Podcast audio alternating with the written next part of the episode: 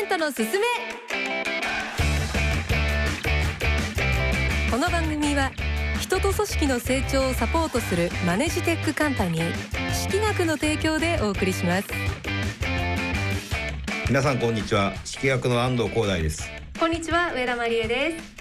この番組では経営トップから中間管理職まで全てのビジネスパーソンが抱える課題マネジメントとリーダーシップについてコント形式で楽しみながら式学のメソッドで解決していきます。1週間の折り返しとなる水曜日のお昼この15分間であなたのチームをより強くするノウハウをお伝えします。ぜひお付き合いください。マネジメントに生まれる誤解や錯覚をなくすそれが式学の使命。マネジメントのやり方は10人十色。信じられるのは自分の経験だけ。そんな思い込みはなくそう。マネジメントには正解がありますそしてその答えは意外にもシンプル。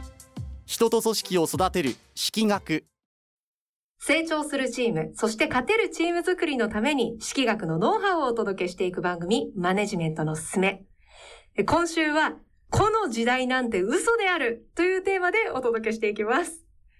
今月は結構刺激的なテーマが多かったんですけど、今週もこれなかなかですね。ああそうですかねこの時代なんて嘘、うん昭和のモーレス社員の頃だったらまだしも、まあ今は、まあ、一人一人の価値観ですとか、まあ、スキルといったものが重視される、ね、尊重される時代ですよね。まあそうですね。フリーランスで働こうとかですね、うんうん。副業をどんどんやっていこうとかですね、まあ会社をうまく利用して個人のスキルアップしようみたいなこういう流れがありますよね。で、はい。まあフリーランスとか副業自体は別に否定してるわけじゃないんですけど、この時代だっていうメッセージはまあね、至るところに耳にすると。うん。ただ、まあそのどこまで行ってもですね、まあ組織あっての個人だというふうに考えてます、私はですね。はい。その組織あっての個人というのがどういうことなのか、まあ、そんなことを考えながら今週のケーススタディコント一緒に聞いてください。演じるのはジグザグジギーのお二人です。それではどうぞここは都内の夜のオフィス。若手社員の宮沢くんが一人で残業を続けていると宮沢お疲れあ池田さん頑張ってるっていうから来てみたよほら差し入れありがとうございます。あー、池田さん。これじゃあ困ります。え？あポテトチップス嫌いなの？袋に剥き出しで入ってますよね。一度開けたらすぐにしけちゃう。あ食べきれるから大丈夫だっていや、個包装じゃないとダメです。いいですか？これからは、この時代です。うん多分使い方間違ってるよでもその言葉よく聞くけどさ俺はなんだかしっくりこなくてやっぱり組織が大事なんじゃないの？池田さん、その考え古いっすよ。焼き芋を包む新聞くらい古いです。それは人によって違わないかい？そう、それぞれ違うんですよ。僕たち社員も同じことです。なのに組織に押し込むなんて、焼き芋を箱詰めするようなものですよ。焼き芋買ってくればよかった？そこに関してはごめんだけどさその持論はうなずけないわいやいや、やっぱり組織より個です。自分の力で勝負しましょうよ。ここだけの話、僕、YouTube やってるんですよ。えあそうなんだ初めて知った僕、個人がどこまでできるか、今のうちから試してみたくて。これがね、再生数もなかなか上がってまして。へえ例えばどんな動画？有名 IT 企業社員がメントスコーラ。有名 IT 企業社員が肝試し。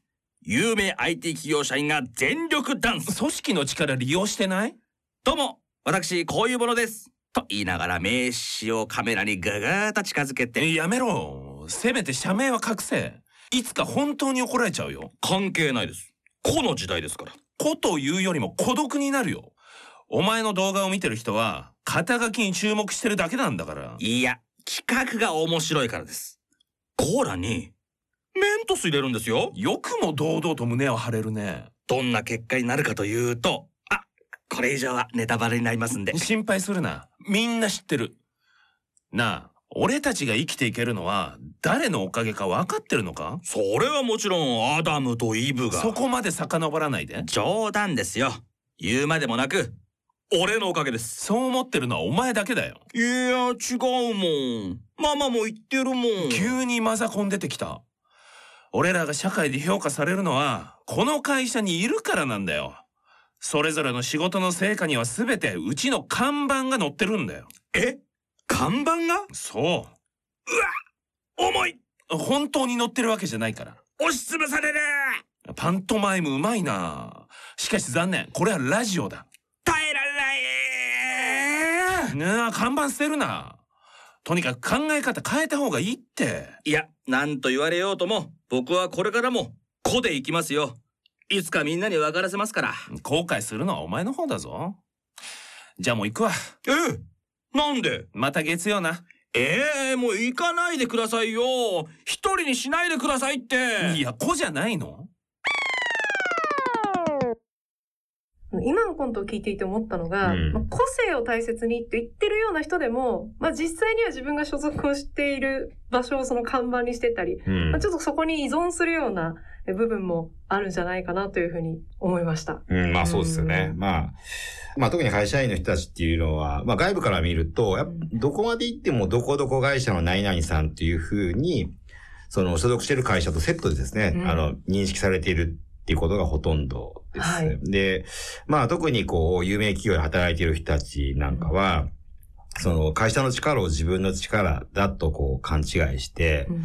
で、会社の看板にこう人が寄ってきてるだけなのに、うん。自分に寄ってきてくれてると勘違いして、独立して、まあ失敗するっていうパターンも、まあよくありますよね。うんはい。いやもうまさにあの私以前日本テレビでアナウンサーしていたんですけれども、そのもう日本テレビのアナウンサーっていうところの看板が本当にありがたくて、はいはい。これがあるから、なんかこういろんな方に取材をさせてもらったり、いろんなことを伝えさせてもらったり、経験できたりということができてたんだなっていうのを、すごく改めてやっぱりあの退社した後にうん。うん。感じたんですようね。んさらに今でも、うんあの、使えてますよね。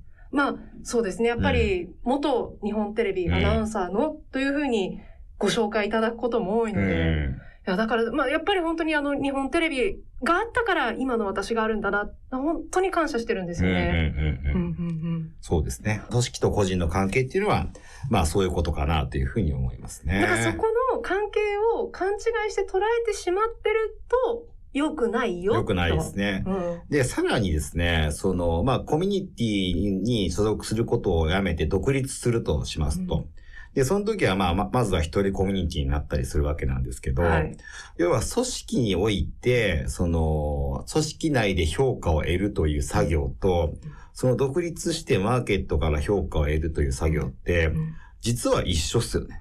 うんはい。一緒です。で、なのでこう、ただ何が一番違うかというと、組織において評価を得るという作業っていうのは、うんその、どうすれば評価をいただけるかっていうことを聞ける場所があると。うん。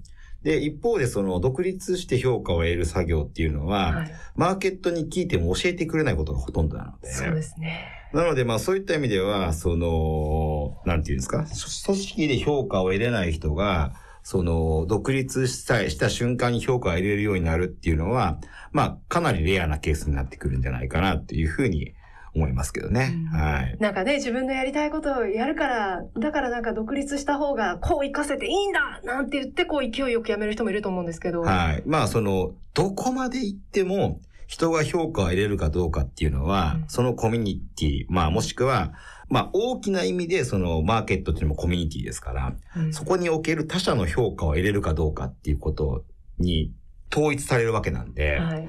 なので、あの、そんな簡単なもんじゃないですよね。そうですね。はいだから私もこう今自分で会社でこう自分のマネジメントしながらタレント活動やってるんですけど、以前は一緒にい仕事をしたクライアントさんから、また新しいことしやりましょうっていう声をいただくと、あ、なんかこう自分の仕事のやり方って間違ってなかったんだなっていうこう一つ評価をいただけたような、うん。そんな気持ちになりますね。そうですね。うんあの、まあ、それが、まあ、それって、あの、会社内で上司から評価を得る作業とうん何ら変わんないというかですね。うんまあ、いうところですね。うんはい。でもやっぱりよく、なんかいろんなビジネス本なんか見てると、組織に頼らないってやれみたいな、はい頼るなみたいなことって書いてありがちじゃないですか。まあそうですね。うん。まあ当然、どの組織に行っても、どのコミュニティに行っても活躍する、できるような能力を身につけるというメッセージという意味ではですね、はい。それは間違いじゃないんですけど、はい。ただし、その先ほども言った通り、うんその、その能力の大きな一つが、その組織において評価を得るっていうことなんですよ。だからその、組織に頼るな、会社に頼るな、で、能力だけつければいいって言う言うんですけど、はい。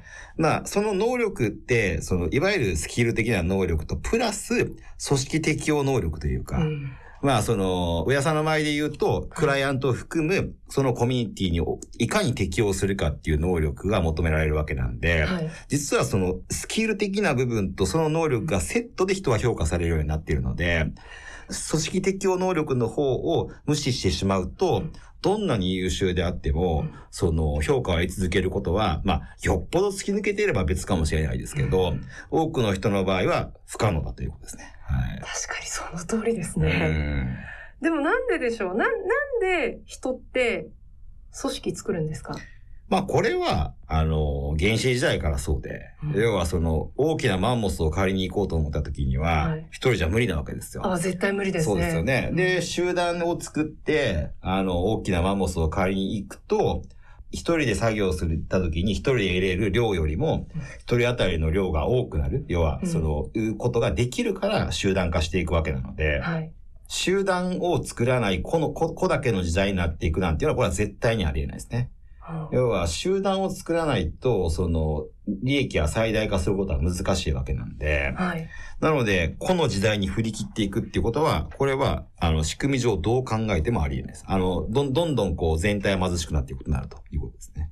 そうか。一人だから、なんか好き放題動けて、なんかこうやりたいことに直結するようなことができてとか、そんな感覚になるけど、そういうことではないんですね。あそうですね。まあ、社会全体見たときに、その、それだけになってきたときには、その、まあ、あの、そこで得れる全体の利益というか、ものがどんどん、あの、減少していくことになるということだと思いますね。うんだから、仕事のスキルがあっても、組織に馴染む能力がない、組織を作る能力がなかったら、せっかくの自分のスキル、その能力も、まあ、活かせなくなっちゃうよ。そうですね。うんまあ、活かせる幅が限定されちゃうってことですかね。はい。うん、それはもったいないですね。はいうん。まあ自分のスキルと組織やコミュニティとこう対話していくスキル。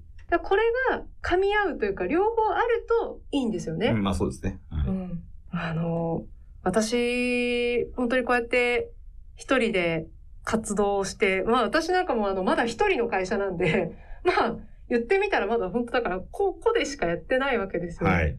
もう本当、あの社長、どうぞ、引き続き、いろいろ伝授してやってください。よろしくお願いよろします。しくお願いします。いかがでしたか？えこの番組ではあなたからの感想などもお待ちしています。ラジオ日経のホームページからマネジメントのすすめのサイトにアクセスしてメッセージをお寄せください。識学のメディア、識学総研から読めるのですが、私のノートでも積極的に記事を更新しています。皆さんのマネジメントに役立つヒントをお届けしていますので、ぜひ読んでみてください。それではまた来週この時間にお会いしましょう。マネジメントのすすめ。お相手は式薬の安藤光大と、上田まりえでした。